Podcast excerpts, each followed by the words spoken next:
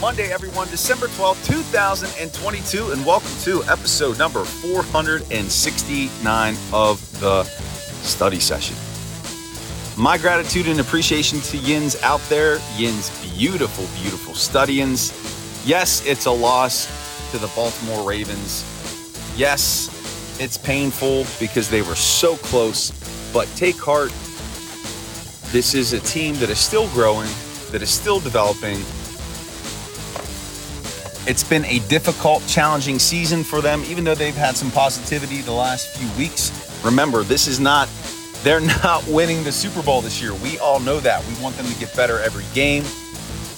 And some of the patterns that resurfaced yesterday, the poor run defense, it got tested against a high quality opponent. We saw the outcome. We know that that is not fixed yet. So that lends credence to the fact of the need of a defensive line. I'm getting too far in the analysis. That's where we're going today. We're going to talk about this loss, what it means, what we can take away from it. But before I do, as always, thank you, thank you, thank you for being a supporter of the Still Study, for listening, reading, and sharing my work with your family and friends. It truly does mean the world to me, so thank you for that.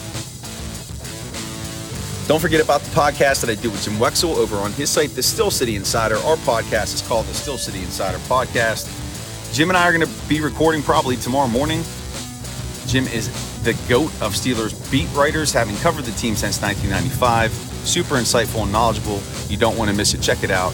That's linked in the show notes. And just a shout out to one of our affiliate partners, Real Life Trading. If you've ever had any interest in the stock market, whether it's long term investing, swing trading, which is trading over extended period of time from a few days to a few weeks to a few months, day trading, whatever it is, crypto, forex, stocks, you name it, real life trading can help you do that. You know, back in the spring, I left behind my job as high school principal to pursue my career as a trader. It has been very, very profitable for me. It has made me happy, most importantly, and I want to share that with all of you. So please check out Real Life Trading. That is linked in the show notes. Tons of free education to help you begin your journey into the world of the markets. But anyway, 16 14 loss to the Baltimore Ravens, AFC North football. Yeah, it stings. And I'm a bit ambivalent about this game, how I feel following this game. I mean, number one, you have your starting quarterback who goes out in the first quarter with a concussion. And just to hit on this while it's at the top of my mind, there has to be some concern if this, in fact, is another concussion for Kenny Pickett. This would be his second of the season. And that's not good in terms of longevity, in terms of his career longevity. Hopefully, it's not a concussion, that they were just being safe and careful and not trying to rush him there. We'll probably find out more later today, but I have to say, I am concerned about his health and what that can mean in terms of his playing career. But Pickett goes out early. He had two nice runs there. And then when he got sacked on the one play, it looked like the defender had him by the face mask and slammed him down into the turf. I don't know how that wasn't a roughing the passer call, but it wasn't. And then from there, Mitch Trubisky came in. And you know what you're going to get with Trubisky. It's a mixed bag. He tried to be aggressive, which I give him credit for doing that, but because he's limited in terms of his just flat out just being a good football player, he is what he is. He turned a football over three times. Two of those times it was in the, the red area and gave up points. That's not going to win football games, especially a close game against a divisional rival. And then, oh, yeah, you have a missed field goal that if Boswell would have hit that field goal, then maybe we're talking about Steelers win. So that didn't help the team. I can't sit here and say that's the only reason they lost.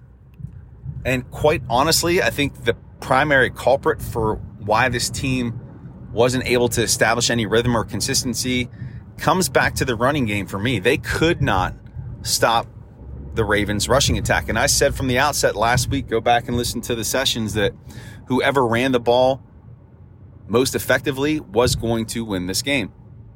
And that, unfortunately, was the Baltimore Ravens. They ran at will. The Steelers had no answers for it. They got bullied off the ball, pushed back, and it was it was bad.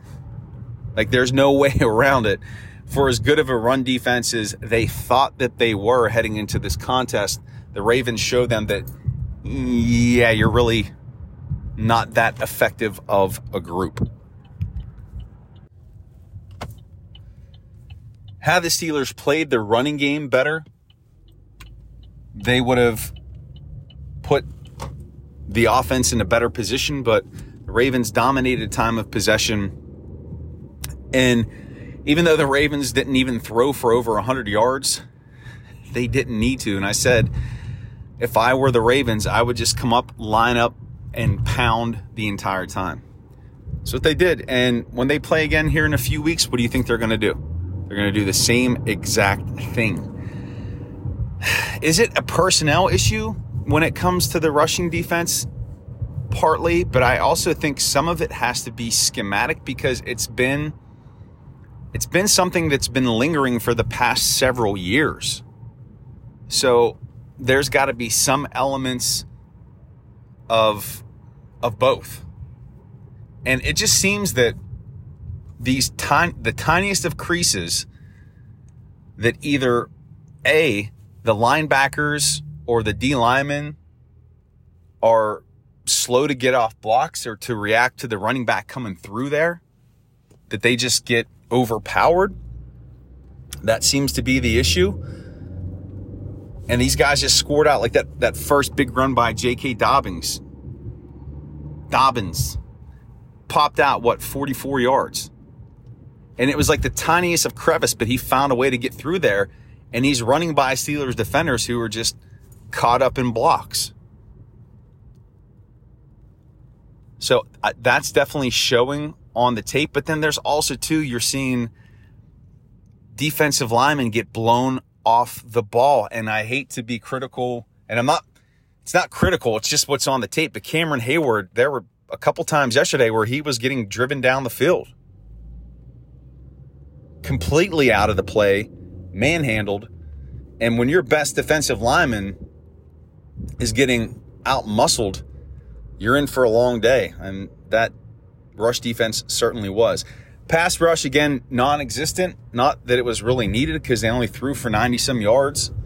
And I'll say this the defense held the Ravens to 16 points, but remember, Lamar Jackson didn't play in this game. And they were down to their third string quarterback because Tyler Huntley got knocked out. So, eh, yeah, great, 16 points, but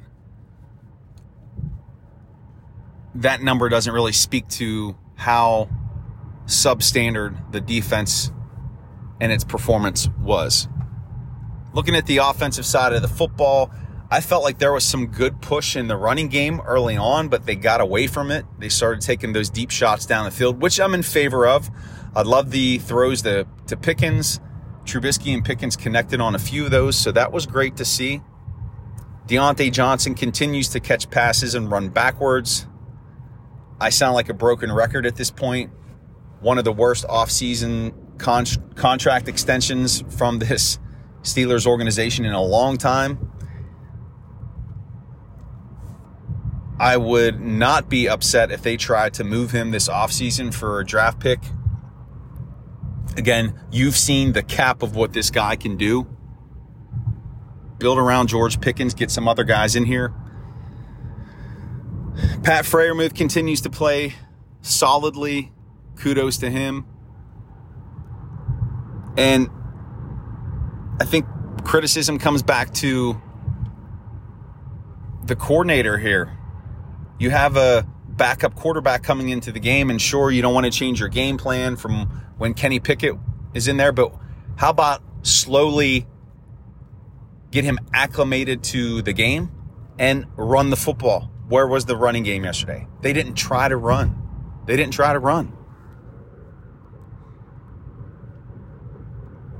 I guess the best word to describe yesterday's loss to me is is frustrating because I felt that there were things that they could have done that were within their control, at least offensively. I just think honestly against against the running attack, they're a bad defense. And I think it's been smoke and mirrors so far up to this point this season. But offensively, they got away from what made them successful in the past several weeks that was running the football. We didn't see any of that. And that's that's coaching. That's your game plan. It wasn't there. And so, what does this mean? Again, I said I wasn't talking P word unless they beat the Ravens. I'm not going there. Again, the whole battle for the season is just to be respectable. That's it. I think they're still in the area to finish respectably this season. We'll see what's going to happen with Kenny Pickett if he's going to be available against the Panthers this weekend. They should beat the Panthers this weekend. My my 2022 saying they can beat him. Will they? We don't know. But I think yesterday's game was a perfect underscore to those positions of needs for next season. Defensive line. You need a defensive lineman. You need a stud defensive lineman. You probably need two defensive linemen, honestly. Cam's getting up there.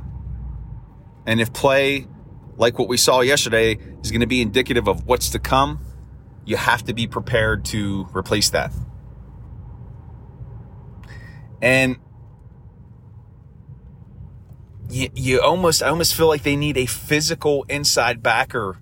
I know they have these smaller hybrid guys, and I love Myles Jack and his his willingness to put it in there, but they need a physical inside backer who can just smash people and get off blocks.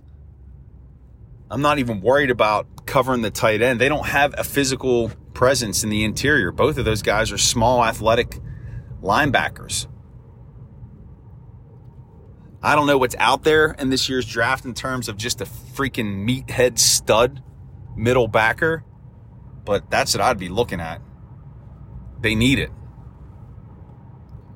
Robert Spillane's not that guy either, if that's what you're saying. He's not that guy. He's, he, played well yesterday. I give Spillane some credit but they need a thumper in that middle. They need to, they need physical players. So I'm adding middle linebacker to my list here. But anyway, studying, that's going to do it for this Monday episode. Hey, it's going to happen. We know what we're in for this season. Just enjoy the game, enjoy the development, and keep in mind there are only four more Steelers games to go in this 2022 season before we face that big long stretch before training camp. Ugh, that's going to be rough. So just make sure that you're enjoying the fact that you get to watch your Steelers play on Sundays. I hope you have a, an amazing, phenomenal week. Remember, there are only 13 days until Christmas. Make sure that you have your Christmas plans wrapped up. No pun intended.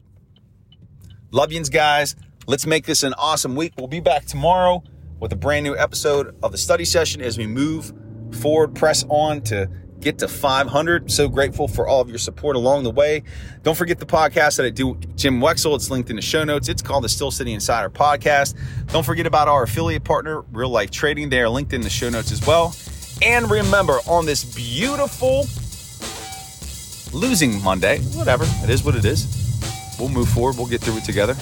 Remember this despite the loss, Despite it all, remember the legacy, the tradition, the history of your Pittsburgh Steelers. And remember that not everyone is a Pittsburgh Steelers fan, but you, my black and gold brethren and sisterin, most certainly are. Peace, everyone. Make it a tremendous week.